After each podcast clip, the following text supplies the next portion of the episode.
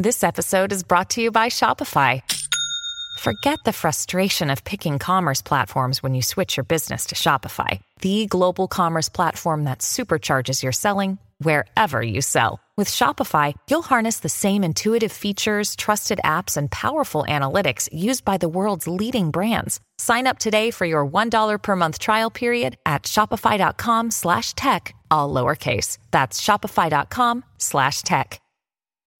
When you need mealtime inspiration, it's worth shopping Kroger, where you'll find over 30,000 mouthwatering choices that excite your inner foodie. And no matter what tasty choice you make, you'll enjoy our everyday low prices, plus extra ways to save, like digital coupons worth over $600 each week. You can also save up to $1 off per gallon at the pump with fuel points. More savings and more inspiring flavors make shopping Kroger worth it every time. Kroger, fresh for everyone. Fuel restrictions apply.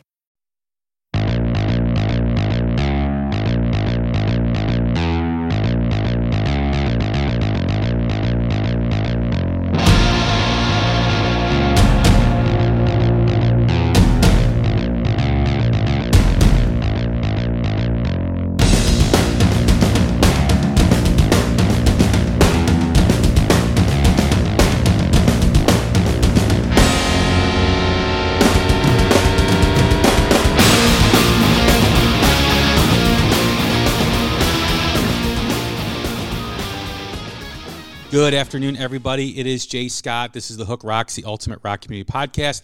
Hope everyone is doing well, especially with what's going on in the outside world. In reality, everybody is buying up all the toilet paper, buying up all the hand sanitizer, buying up ramen noodle soup, and preparing for the worst. We are in uncharted territory. Hope everybody stays safe. Hope everybody stays healthy. We're going to continue to talk about rock music during this period, hopefully give you a little bit of an escape if you want to listen. Today, we welcome Stacey Forbes, one of my great Twitter followers, to the podcast. How are you doing today, Stacey? I'm well, thank you. Thanks for having me. I appreciate you doing this. Thank you very much.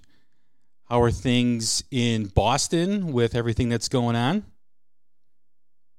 Well, obviously, we're afraid here, too. I mean, I'm personally trying to not take it to the extreme. I didn't attack anyone for toilet paper, so I guess I'm doing all right. But, you know, it is a scary time. I understand. But I think, you know, we might be going a little bit over the top right now with it. Toilet paper incidents has increased in the United States over the last week. Pretty much 0% toilet paper incidents prior to this whole coronavirus that has spiked over 3,000%. It's amazing what a pandemic will do. Right. It's just, you know, I mentioned on Twitter, you know, I live by myself. I'm a single guy. I have my son half of every week. I only need like 6 rolls for like 2 months. That's all I need, you know? And they weren't lying. I went to the grocery store yesterday and there was no toilet paper on the shelves at all. So then I started to think, well, why don't I just stock up on Pepto-Bismol or Imodium and completely take go and poop out of the equation, and then I won't have to worry about toilet paper. You could do that. I mean, I don't know if I'd recommend it, but you could do it. Maybe a short-term solution that might be doable, but the thought did cross my mind. So it'd be a different show. You never know. Yes. Mm-hmm. Well, we always start the episode every time we have a new first-time guest with the same question, and that is the essence of the show, which is just like every rock song that has a hook, every rock fan has a moment that got them hooked on rock and roll, whether it's a band, an album, a performance, or a song. What hooked you on rock and roll, Stacey? Well, I'm from Boston, so Aerosmith was huge there. And I don't know, I think I just have a lot of respect for those guys because I know that they struggled. I mean, obviously they're doing really well now. They're set for life, but there were times they didn't have food. I've watched a lot of documentaries on them. you know, there was times they didn't have food. They were sleeping in a van. They didn't have money. People didn't want to hear them play, told them that they were terrible. You know, and I like to see like the little guy win. And, you know, they worked so hard to get to where they are. I mean, it's too bad that, you know, band members end up arguing and disagreeing, but they were an amazing band. And then obviously the band Boston came out of our area too. So, you know, we have some history that I like to follow.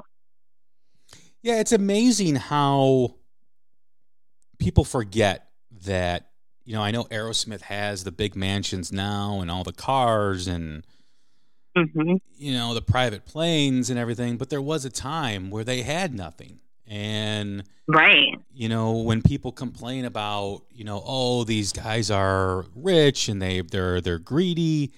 Well, they struggled for a long time and they did. You know, and they made it. They got their ticket punched, and right. It doesn't bother me that all those years of hard work, you know, they do deserve what comes to them. You know, they do deserve mm-hmm. the money. I mean, writing a hit song, writing a great song, writing a song that stands the test of time is a very difficult thing to do, and they have multiple. Oh, so. Yeah, they have multiple. And those songs have affected people. You know, they're part of memories of people's lives. They mean right. a lot of exactly. things to a lot of different people. So I always get a little put off when someone complains about the greed of the artist that, you know, right. these guys, like you said, I mean, they were living in a van. They barely had any food, and they kept, you know, they could have given up. Well, not even that. I mean, Steven himself, actually, I don't know if you've ever watched any of his documentaries, but, I mean, obviously, it took a mental toll on them because some of them ended up with, you know, drug issues and still have drug issues till this day. But if you see his, like, feet, like, I watched the documentary, and, I mean, if you've seen him in concert, he's, like, a madman crazy, like, what he does. His feet are so distorted. Like, I don't even know how that man walks today. I really don't. So not only did he, like, you know, mentally take a beating, he physically took one too. So it is rightfully his. Yeah. I think of Paul Stanley as well, who's had, I believe, 2 hip replacement surgeries. I know a lot of... Right. And he preserved his voice really well. Yeah. I think, you know, the last few years, you can definitely hear the slip in his voice. And I think, you know, that's a good segue into our topic, which is how we as fans view the aging rock star and how a lot of us get on social media or talk amongst friends about the way an artist looks, about the way an artist sounds, you know, whether it's a guitar player losing his technique, or whether it's a drummer not being able to play like he used to play, or, you know, the singer is probably the one that gets most of the criticisms when people talk about how their favorite rock stars have aged. And I've always been disappointed when I hear or see people talk about that stuff, because a lot of the people that do, believe it or not, have aged themselves. And mm-hmm. I don't think we allow our favorite rock stars, our favorite musicians, even actors and whatnot, to age. I don't think we want them to. And we don't. We want to keep them in that safe bubble, you know, when we fell in love with them initially, and we want them to stay that way, which, you know, obviously that's impossible. And the sad part about it is that kind of pressure on somebody makes them do crazy things. You know, I mean, look at how many of these rock stars that have had facial surgery, and they end up looking like the Joker because, you know, Paul Stanley, that's what happens. They're trying to keep up with what they used to be instead of aging. I don't want to say gracefully, I guess, because that's really a woman's thing, but letting them age like they should. You know what I mean? I kind of feel like it's, you know, when you see someone who's aged, their face tells a story because they've earned every line on their face, every wrinkle, and we take that away from them, you know, by pressuring them to be the same person they were 20 years ago. It's a sad thought, really. Yeah, and we also have to take into account what kind of lifestyle these individuals have led. Right. You know? I mean, we talked about Aerosmith starting from the bottom, being poor, living in a van, having no food, and then getting that stardom, having that success, having every excess thrown in your face, and then participating in a lot of those excesses. And that ages you even more. You know, alcohol. Alcoholism ages you. Drug use ages you. And, you know. And that's like, I don't know if you consider Bon Jovi a rock star or not, but his lifestyle from what I understand from day one, he's always stayed clear of the drugs and alcohol. And he looks very much the same as he did, you know, 20 years ago, I think. But he took very good care of himself, and he was really self-disciplined. Whereas, you know, other guys, the money kind of gets to them and they loosen up a little bit, and then you know, connect with the wrong people who pretend they're going to be your friend, and they drag you into something that you can't get out of. And it's funny like that, because it's usually the person that drags you in, they're not always the one that gets hurt by it the most, but then they're long gone, and then this poor person is stuck with a habit. It's really sad, but it happens. I do consider John Bon Jovi a rock star. I know a lot of people that follow me don't, but he's one of the greatest frontman of all time. He's got one of the greatest voices of that era. Yep. But you're right. You know, I mean, different people handle pressure differently. And some people get sucked into the excess, like a Steven Tyler, like a Joe Perry. Some don't, like a John Bon Jovi, like a Paul Stanley, like a Gene Simmons. You know, it's all how you handle pressure. And when you have to write that next great song, and you are trying to come up with the riff, you're trying to come up with the melody, and you can't. You sometimes think that's the worst. Yeah, and sometimes because you can't recreate your first big hit, and no one understands that either. And then if you try to, it's too similar, and people are like, "Why are you rewriting what you already have?" They're set up for failure either way. Yeah, I mean, one of the people that gets criticized, and one of the vocalists that gets criticized a lot, is Robert Plant. And Robert Plant, I believe, is either at 70 years old or close to 70. Yeah. And his voice is nowhere near what it was back in the 70s when Zeppelin was in their prime. In large part because of the way he sang. He was, you know, he howled, and he had great range, and he has one of the greatest voices of all time. He also did indulge in excess, and it's a combination of both, to where his voice is now. So people always want to see Zeppelin reunite. They want to see, you know, Zeppelin do one more gig or do a short tour so people can go see him. And he's always resisted that. And he's always given reasons, primarily because John Bonham was his greatest friend, and he just doesn't want to perform without him. It's been difficult in the times that he has. He also has stated... Right. They're actually on the road right now. Well, he's on the road, yeah, as a solo artist, but you know, performing with Zeppelin, he doesn't need to do the stadiums or arenas anymore. He doesn't need to perform in front of 80,000 people anymore. He's over it, right? And I also think it has a lot to do with the fact that he knows within the first two paragraphs of any review, or the first 2 minutes out of any social media blogger who thinks they're a critic, will mention his voice. And, you know, my feeling on it is, anyone, let's just say hypothetically, Zeppelin does reunite and people go see them. Anyone who's expecting to see Zeppelin from 1973, 1975, their peak, you know, performing wise, is just, it's just not reality. You know, I mean, how do you expect guys that are in their 70s to sound like guys that were in their 20s? I mean, this is 50 years from now. You don't, you know, people who run, you know, do marathons. Well, they don't do marathons the same way when they were 25 as they were if they were 60.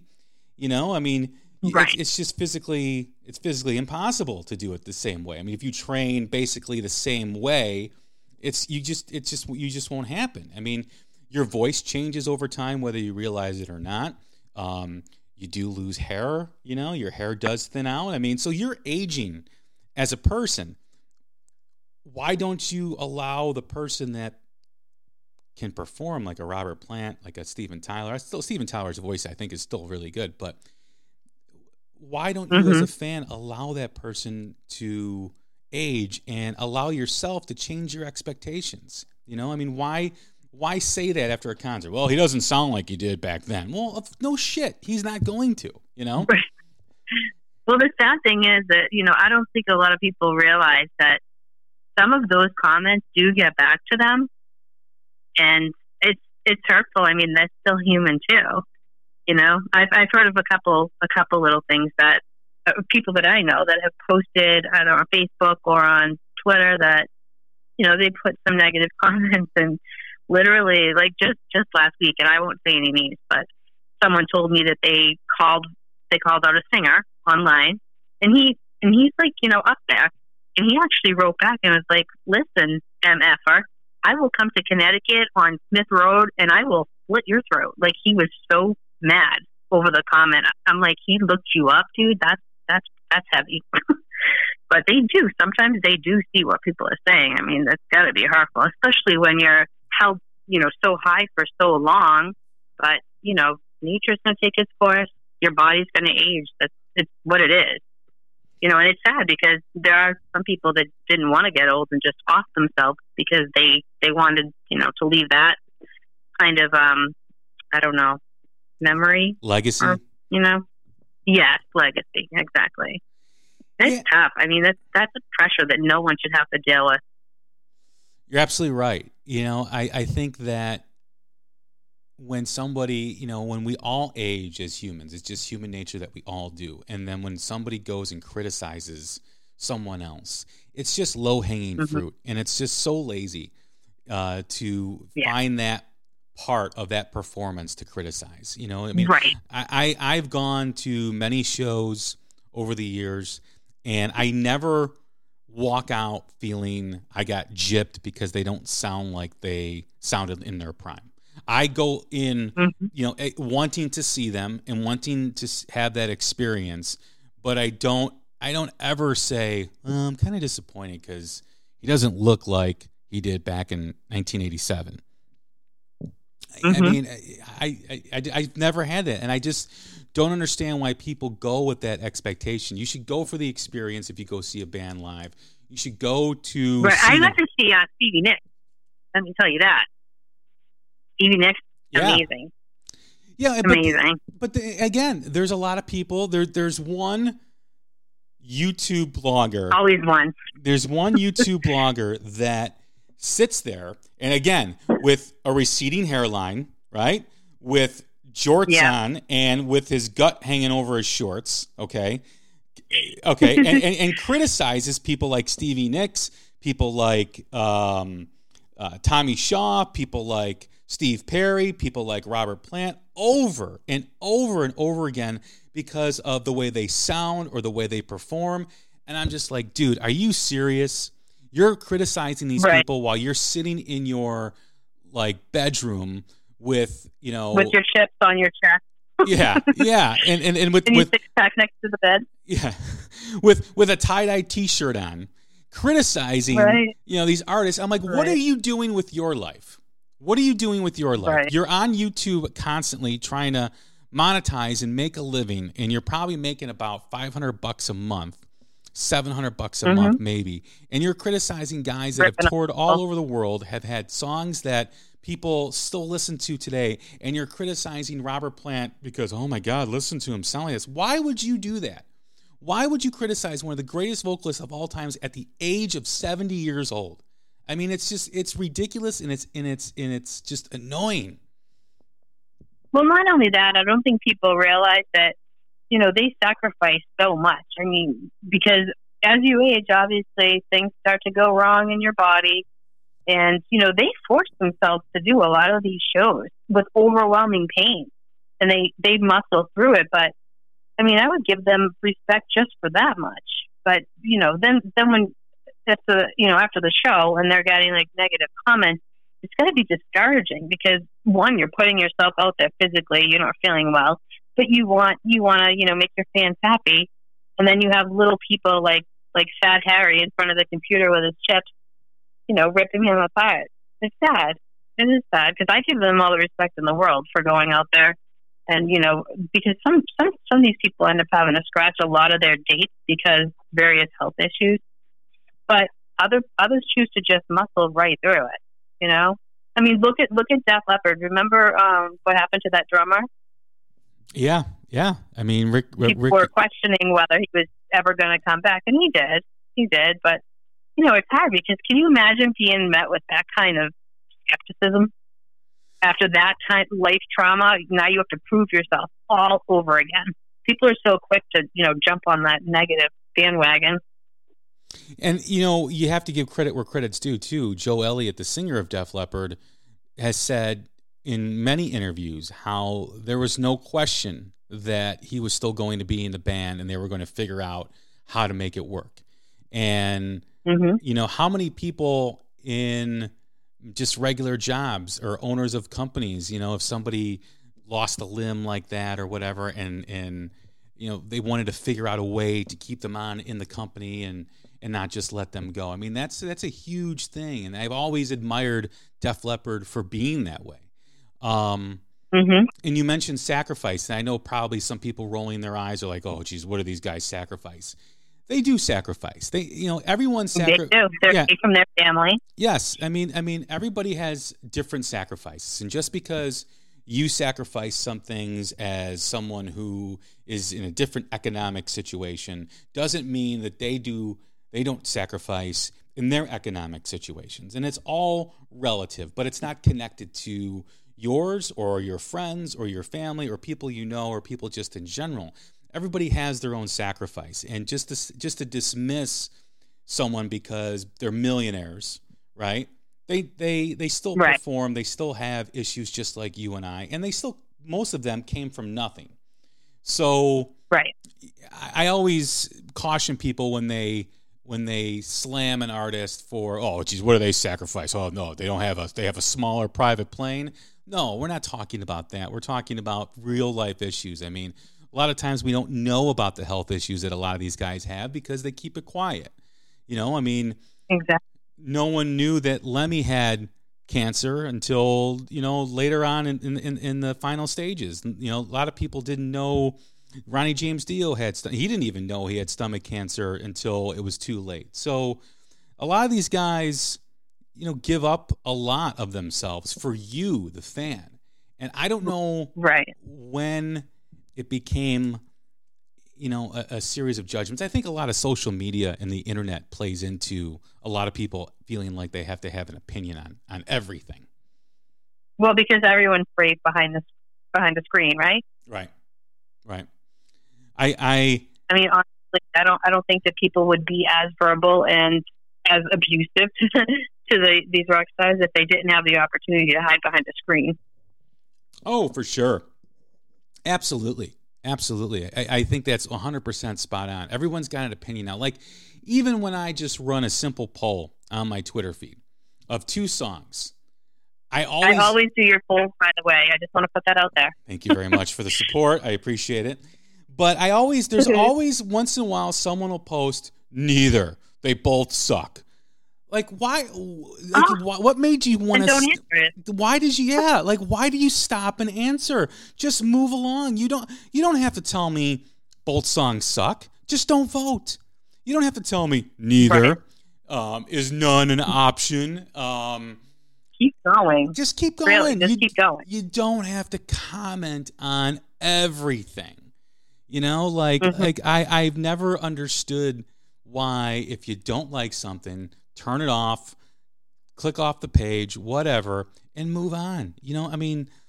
I went and saw Chappelle the other night, and one of my favorite comedians. I think he's larger than life. I think he's incredible. And he has a no cell phone policy. So everyone's got to put a cell phone in their pouch, or their own cell phone in a pouch, and they got to lock it up, and they can't bring it out during the show. And in large, there's a couple reasons for that. One, I think it becomes more mysterious about what he's going to talk about, and you don't know what he's going to say going in because you can't watch anything on YouTube. It doesn't spoil any of the jokes that you already heard already. So I think that's definitely one of the reasons. The other reason is because everybody wants to be offended now. So, you know, when he says a lot of stuff that could offend a lot of people, you know, and he doesn't want to get constantly criticized and constantly, you know, efforts to cancel him as we live in that culture now.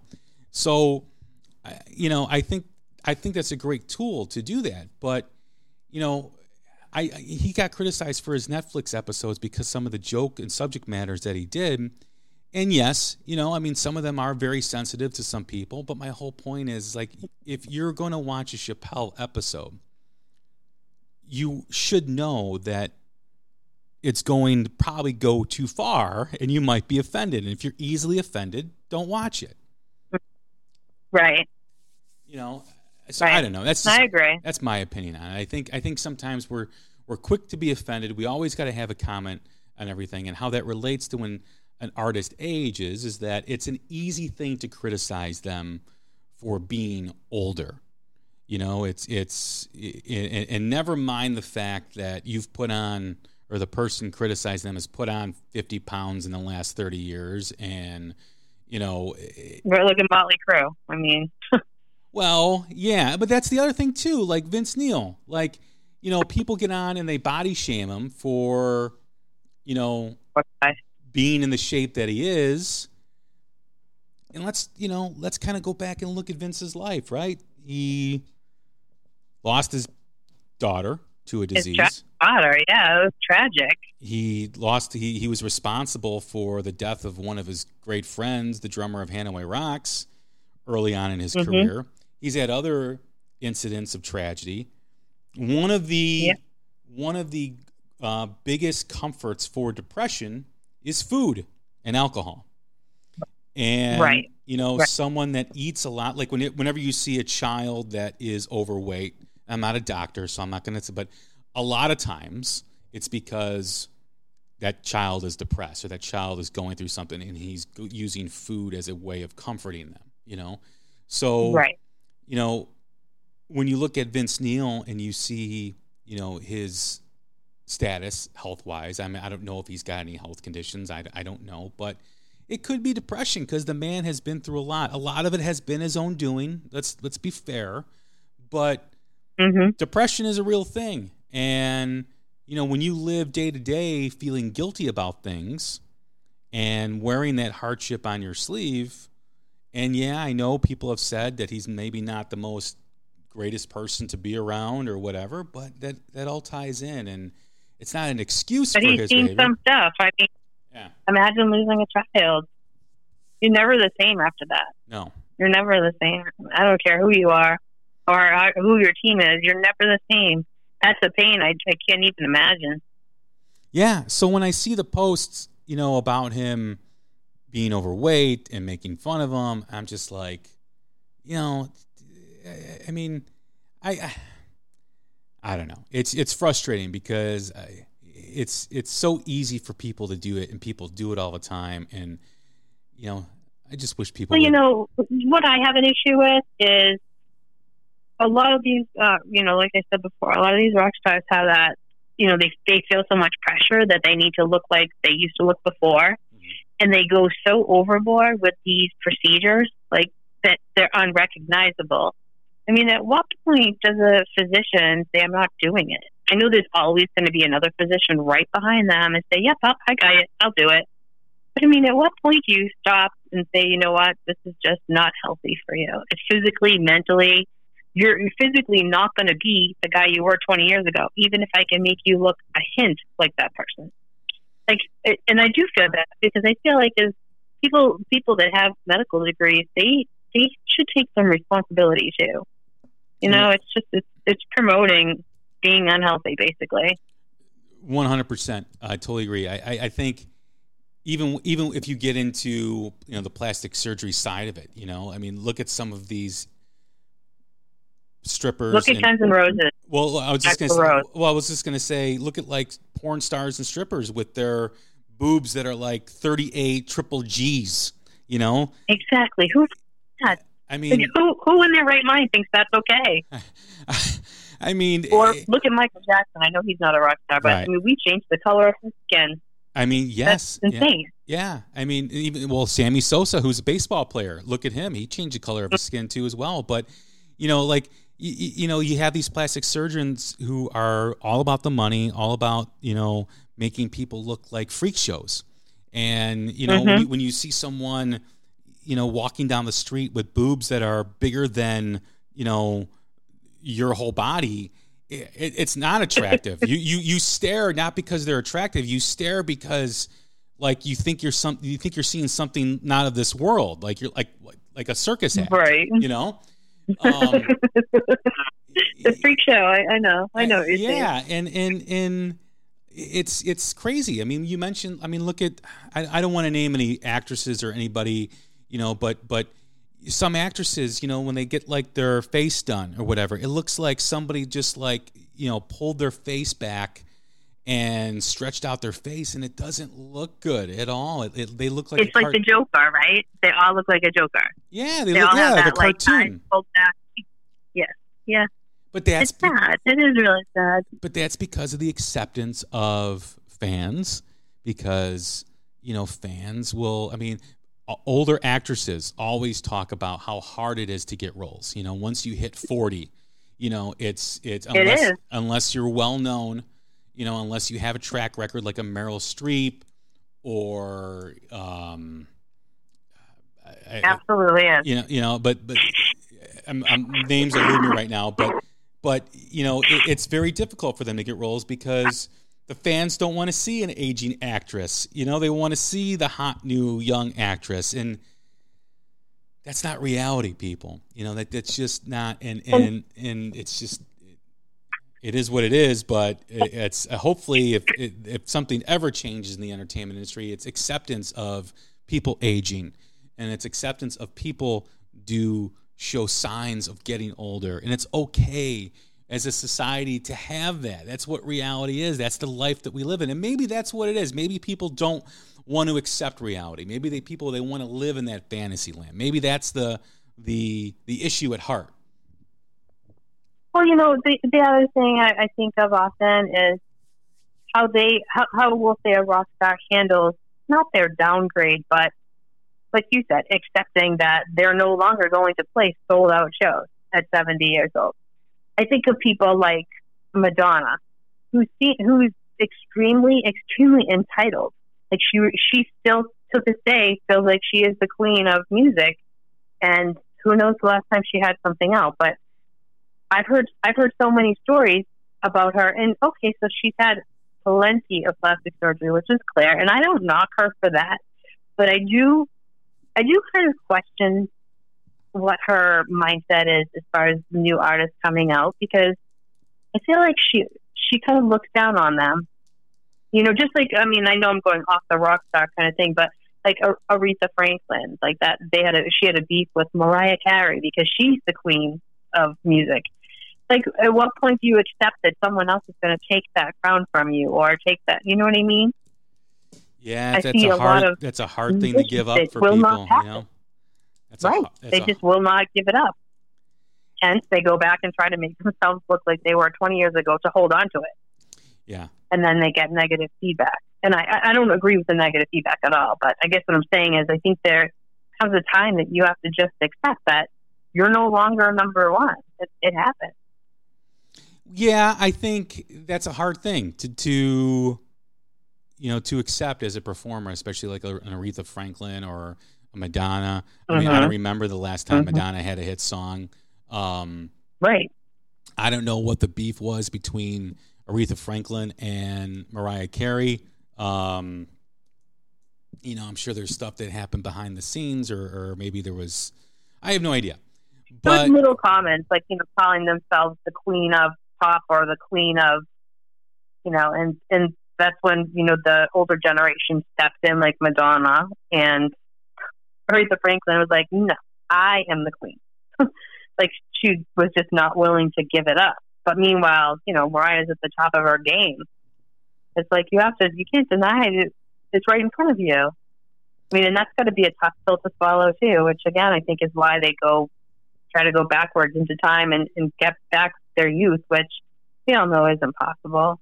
And there's always little side effects from doing that too. I mean, mentally, you know, it must take a toll on them because now they're feeling like they're not good enough. You know, they're playing small arenas. Maybe they're not selling as much as they used to. And then they have negative reviews or people poking at them. I mean, even though YouTube may be like a smaller way of giving feedback, it's not like the Rolling Stones magazine. It's still feedback. It's still out there. Yeah, I think. You know, and yeah, I think it's becoming more and more accepted. I think, you know, there are music critics out there and music bloggers that have thousands and thousands of followers, and they get thousands and thousands of views on videos they do and blogs they do, and a lot of it though is clickbait. A lot of it is, yeah, you know, what can I put in the title of this video blog that will make people want to click on it? If I put something like Robert Plant isn't what he used to be or something that draws people in, they'll get more viewers. Mm-hmm. And I think that's what really drives this negative narrative of aging rock stars and not being what they were and criticizing how they sound now, because they know a lot of these classic rock stars still have a huge following and people are going to click on it because they want to know everything about them or they want to see what's going on with them, you know. And it's sad that people make or want to make a living and can make a living off of making videos like that, making blogs like that. I think that's just a very cheap way and a very sad way to dignify yourself and to... Now, do you comment on those types of things? Do you go on and actually comment? No, I do not. I used to comment on things, but I don't anymore, because I just think that, you know, if you do comment on something that is against what everybody is saying, you know, like if someone... You're going to get attacked. You get attacked. And I'm just, you know, I'm too busy in life to fend off attacks from people sitting behind a keyboard that I just don't even bother to comment. You know, every once in a while, something will strike a nerve where I'll maybe throw in a comment, but then I do a good job of like never going back to that video and never seeing if people agree with me or not. I just leave the comment. I'm like, you know what? Boom. I don't even want to remember I did this. Dump and run. That's a great strategy. It's the best strategy, because the only way you're affected by it is if you read it. And if you don't read it, you're not affected by it. So, you know, why this is a little bit of social commentary, and I'm going to get off a little bit on the subject matter, but it's something I strongly believe in. We all connect via social media. You and I met on social media, okay? And we all develop relationships via social media. Some are very positive, and I think most of them are pretty positive, and there are some negative ones. Mm-hmm.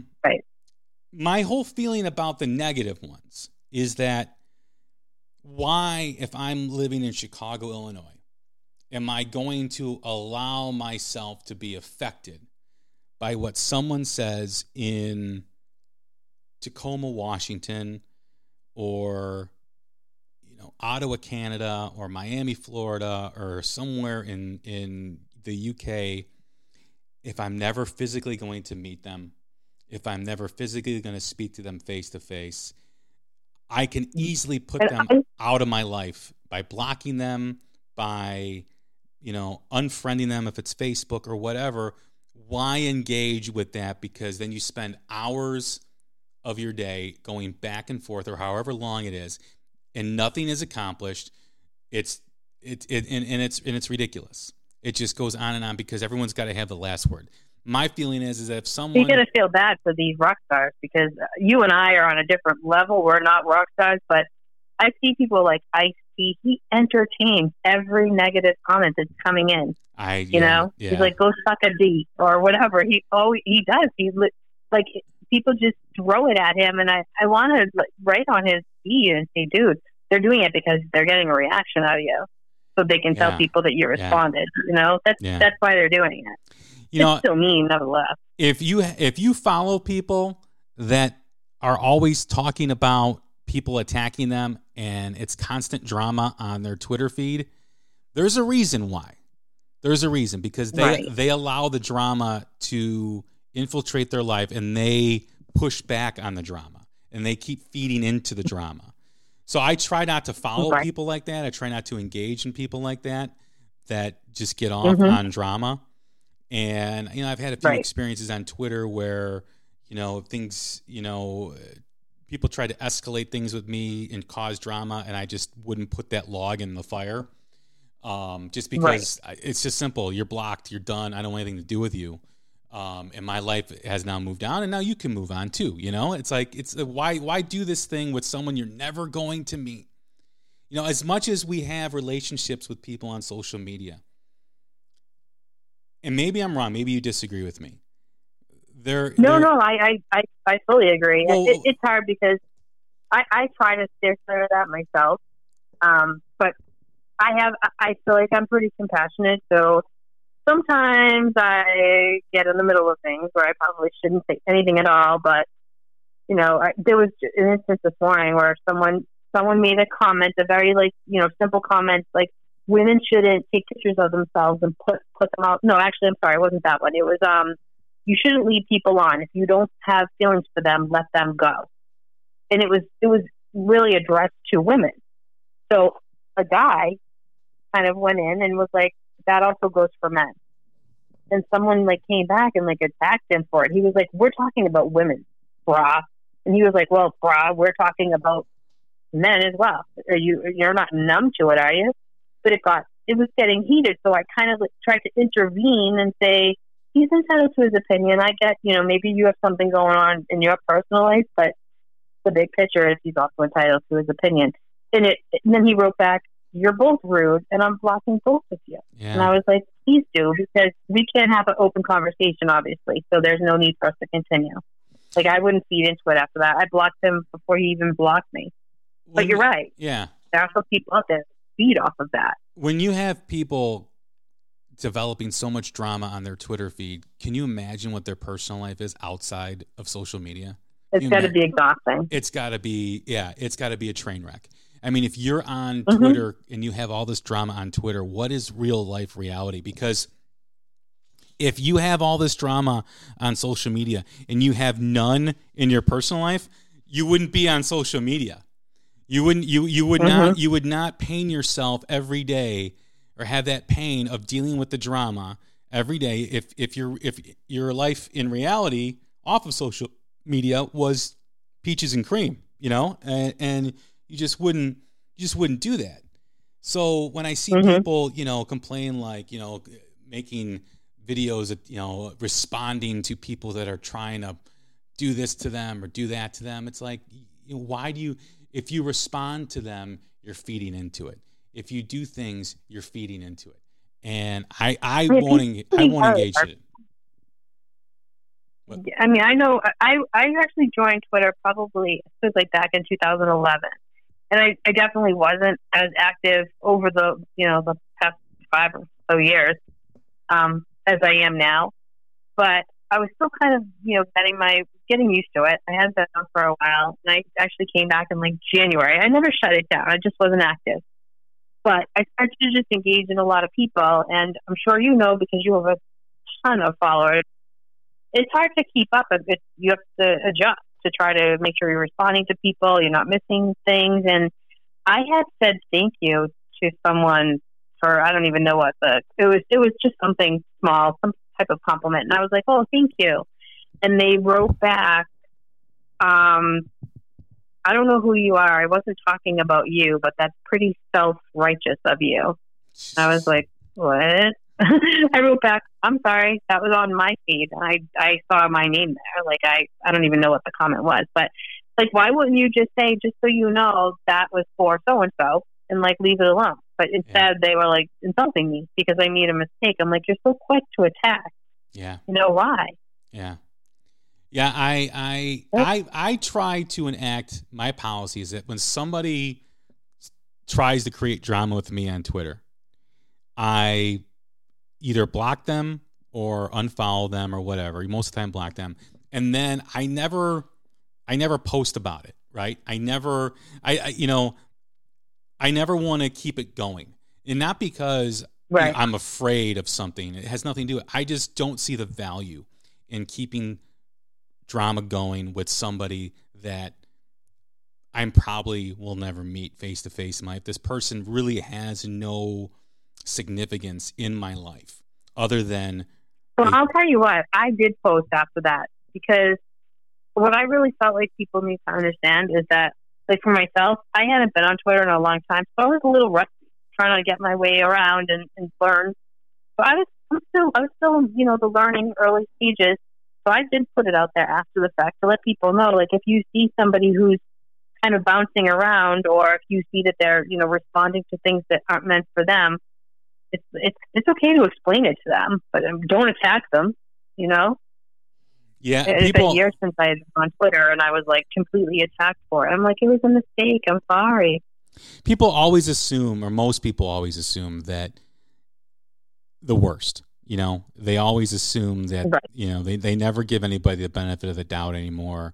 And, you know, when they do, a lot of times people get burned, and a lot of times people do get burned by people on social media. That's the other end of it, Stacey, is that when, you know, when you do give someone the benefit of the doubt and you do, you know, develop a somewhat of a friendship with somebody, sometimes they act, or they end in dramatic fashion. You know, somebody isn't who they say they are, or someone isn't what you think they are, and you discover that, and everything has been basically a lie. So people do get, you know, have that burden of proof, unfortunately, and people sometimes assume the worst because of prior experiences. But again, I very, very few times have I enacted or engaged, I should say, in drama on Twitter.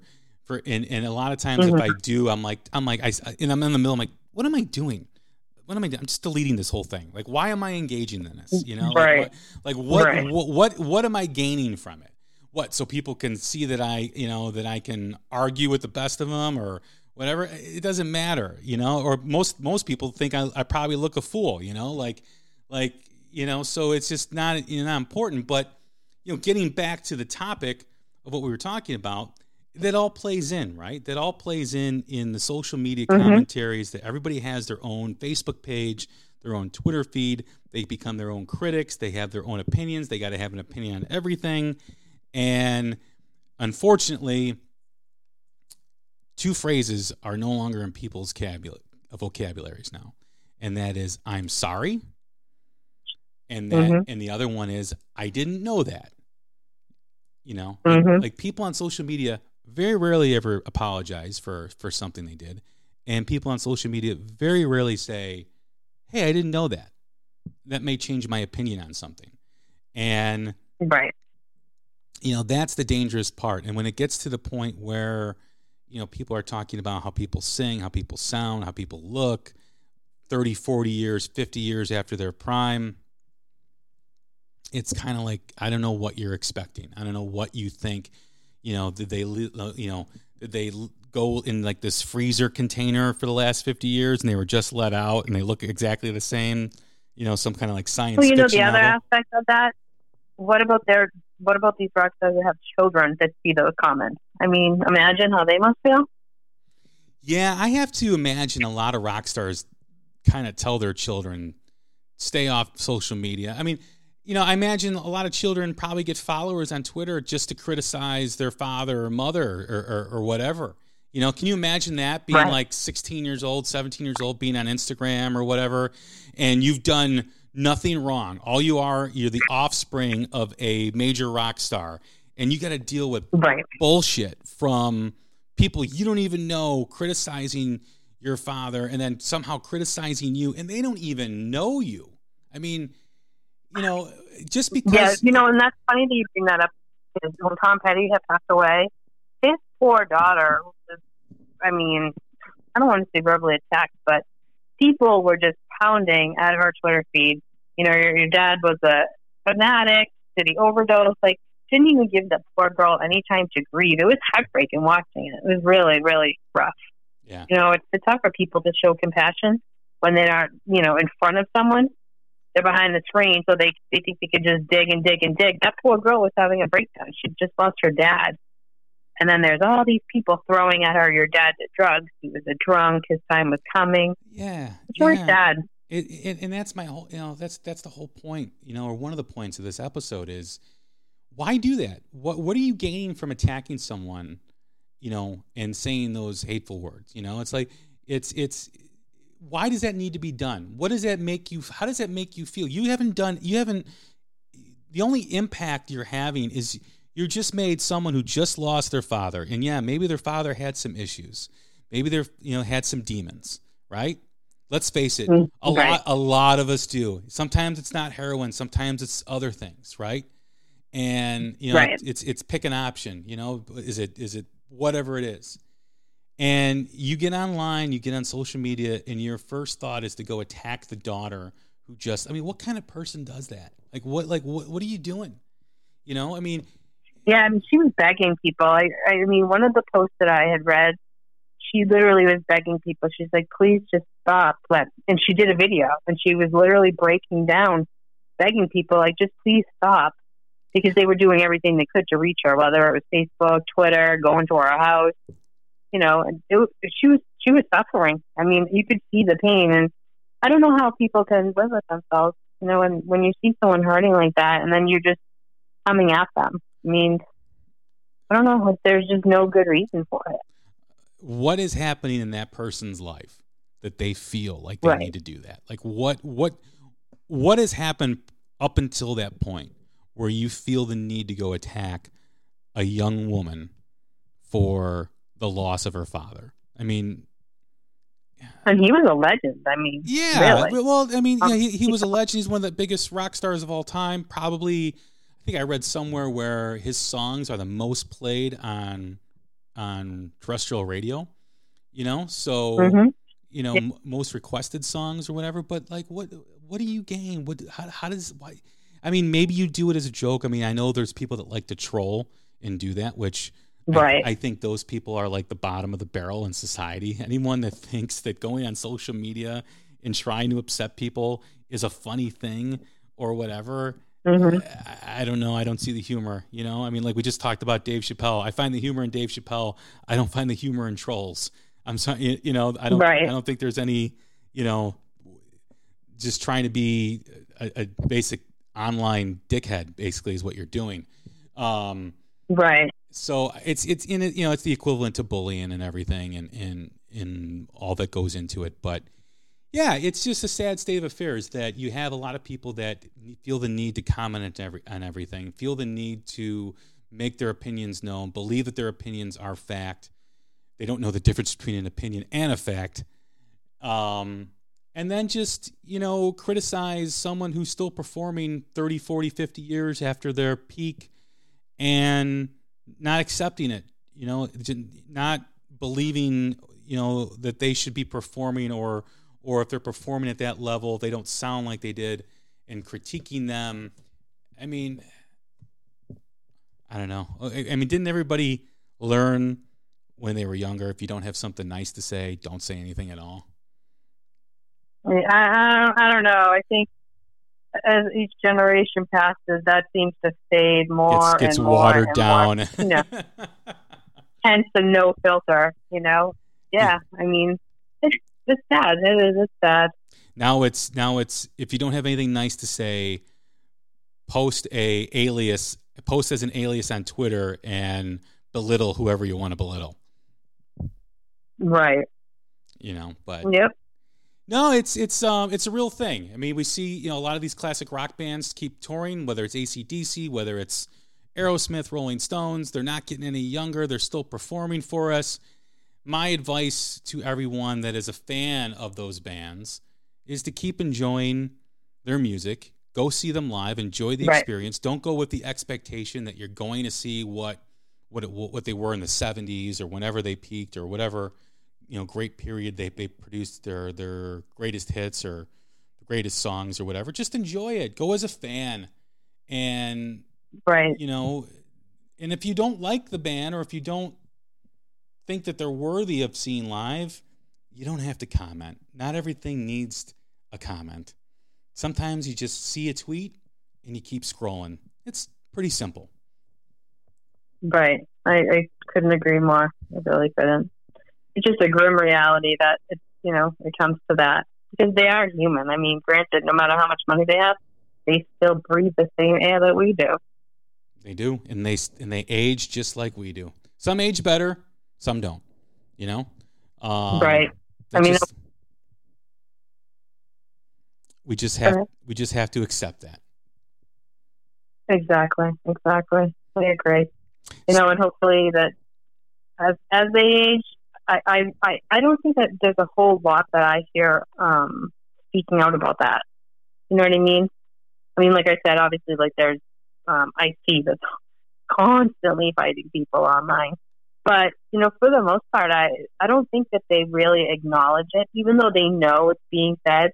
I don't hear a lot of people coming out. Like, actually, John Mellencamp, I did hear something about him addressing that his voice had, you know, drastically changed and, you know, that he was really hurt by it, by some of the comments that he heard people saying.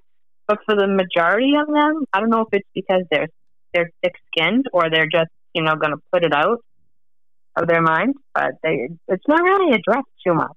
You and I see it because we're, you know, on social media a lot, but I mean, do you hear of them speaking out about it often? I think a lot of people do one or two things. I think they practice not responding because responding only gives credence to the people that troll and comment and do that stuff, and they don't want to acknowledge them because it'll elevate them, you know? So I think a lot of them practice that. And I also think a lot of them, you know, especially the bigger the star, most of them have people running their social media platforms, so they don't even see it themselves because they're so far removed from it. And their management, their managers or whoever, their handlers don't allow them to go on social media and see that stuff. I mean, some do, but I think for the most part, a lot of them don't want to do it. Well, I think that's true for the older generation, like the rock stars that are in their 70s at this point. But if you look at the younger generation, I mean, I'm not too familiar with them. I know there's a few Asian groups out there that they had one or two of their own, you know, members of their bands like off themselves because of social media comments like that. A lot of the younger generation right now is affected by that. I mean, Ariana Grande. I mean, look at her having like mental breakdowns and needing counseling. And a lot of it is based on the social media. So I think maybe the older generation handles it much better. I mean, yeah. I don't know why that is. Well, because they didn't grow up with it. I think a lot of the younger generation has been connected with it for so long that it's become a part of their life. True. And it's harder for them to give up. Whereas a guy who, you know, is in his 40s, 50s, and 60s and beyond, they didn't grow up with it, so they don't find it as important as the younger generation does. You know, yeah, it's sad. I mean, a lot of these young girls that are singing, they get a lot of negative feedback. I mean, but they also feed right back into it by commenting. Yeah, you feed into it. You elevate the people. You give them more attention. And I know it's hard because a lot of times stuff is very hateful, but you just got to stay away from it. You know, I mean, you got to have your managers or your handlers do all that stuff. Maybe have like your private Twitter feed where it's just your friends and people in the industry who you want to surround yourselves with, and you lock it and you don't allow people to infiltrate it or follow you. Maybe that's the solution, but it's difficult because people just sit on their computers all day and they will just say some of the most hateful things, you know, while they, you know, sit unemployed, not working, and not vacuuming their carpet. So, you know, like their house is just an absolute shambles, and here they are constantly on, you know, Twitter, you know, criticizing everybody under the sky, and you know, their life is just like broken and in madness themselves. And maybe that's the whole thing. Maybe people feel miserable about themselves. They got to try to make other people feel misery and share that misery. What do you think the solution is? Do you think it will ever resolve or dissolve? I think we're past the point of no return. I don't think it'll ever change. In fact, I think it'll get worse. I think as people grow up in this generation, I think it'll just become more and more. I don't think it'll ever end. Yeah, that's too bad. You know, I think... I actually was reading an article on Jerry Cantrell. Oh, yeah, yeah. The guy from, the guitar player from Alice in Chains. Yeah, and he was it was sad reading it because he was basically saying, like, it's lost on the public that he's human, and as much as he wishes he could turn his own emotions off, can't. And it gets really tiring, you know, mentally for him, having to answer questions that he doesn't want to answer. I mean, would you go up to a complete stranger and ask them about their drug problem or their alcohol problem? Yeah. But other people will do it to these people. You know, it's sad. It's sad. One of the things that we are going to be covering moving forward starting in April is the mental health, and a recent study that was done by, I think it was Princeton University, about mental health and depression in the music business. And I think it's a very important topic for people to hear and people to engage in, because I think it'll shed a light on a lot of what these musicians and these rock stars go through that maybe you don't understand, or people don't understand. You know, the amount of strain it is on the brain, and how a lot of things, how a lot of these artists end up in depression, and unfortunately a lot of them take their own lives. But a lot of them deal with that, and a lot of them don't get help either. You know, they're on the road, they're touring, they're making music. They don't allow for themselves to get mentally healthy, and it just ends up in a wicked, downward spiral. A lot of times, and drugs get involved, and a lot of times that clouds their judgment. They get into other things, and that's something that I think is really important. It's something that a lot of people in the music business don't want to talk about, but we're going to be talking about it a lot as we move forward with this podcast, because I think it's really something that people need to know, need to hear about.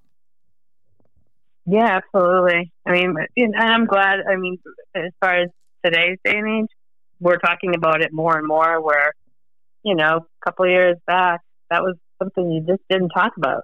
No. And now it's so prevalent that you can't not talk about it. It's everywhere.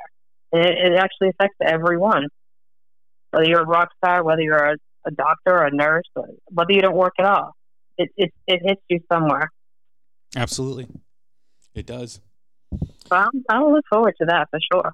Well, yeah, that'll be coming. The first episode about it will be coming in April. So I've been kind of working behind the scenes here over the last month to try to learn more about it, kind of dive into the subject matter and educate myself on it, and kind of know what the study was about and the questions they used and who they polled and all that stuff. So that's coming. I think hopefully people will find it interesting, and people will want to have more understanding on the subject. So I hope it resonates with people.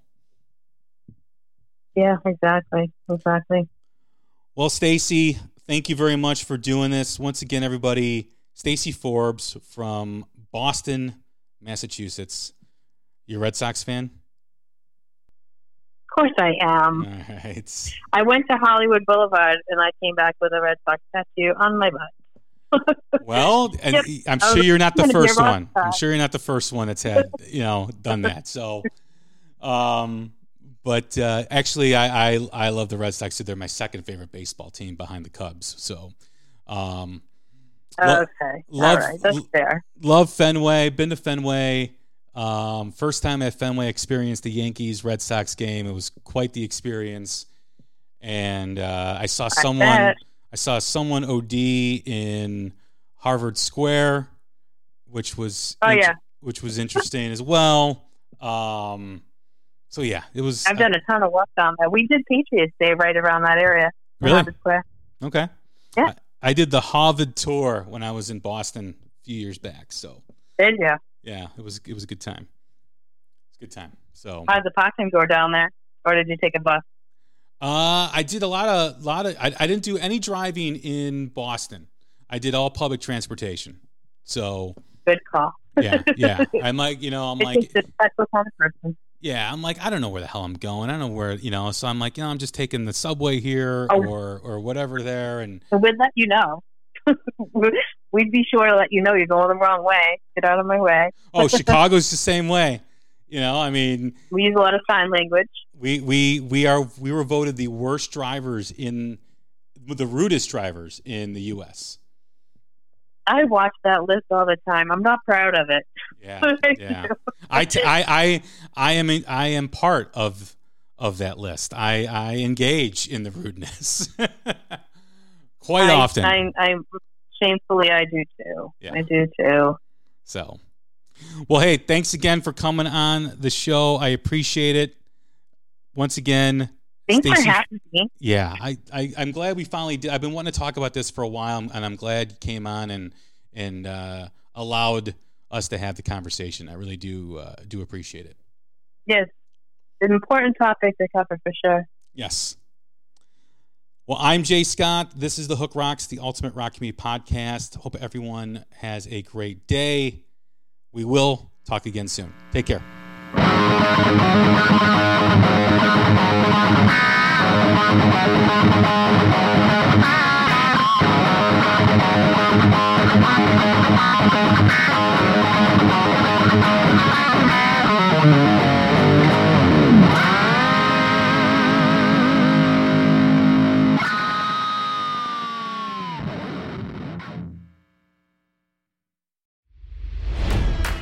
It's NFL draft season, and that means it's time to start thinking about fantasy football.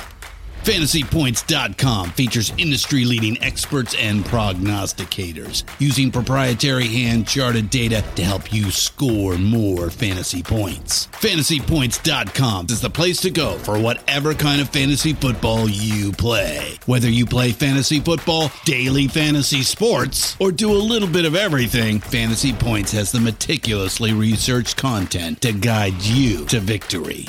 And why wait for the fall? Fantasy Points also covers the new spring football league, the UFL. Join the guru, John Hansen, Scott Barrett, Joe Dolan, and other massive names in the fantasy football universe with an exclusive offer. Use code Pantheon for 15% off any Fantasy Points package, including the all-in package, with access to every article, tool, and data nugget that Fantasy Points has to offer.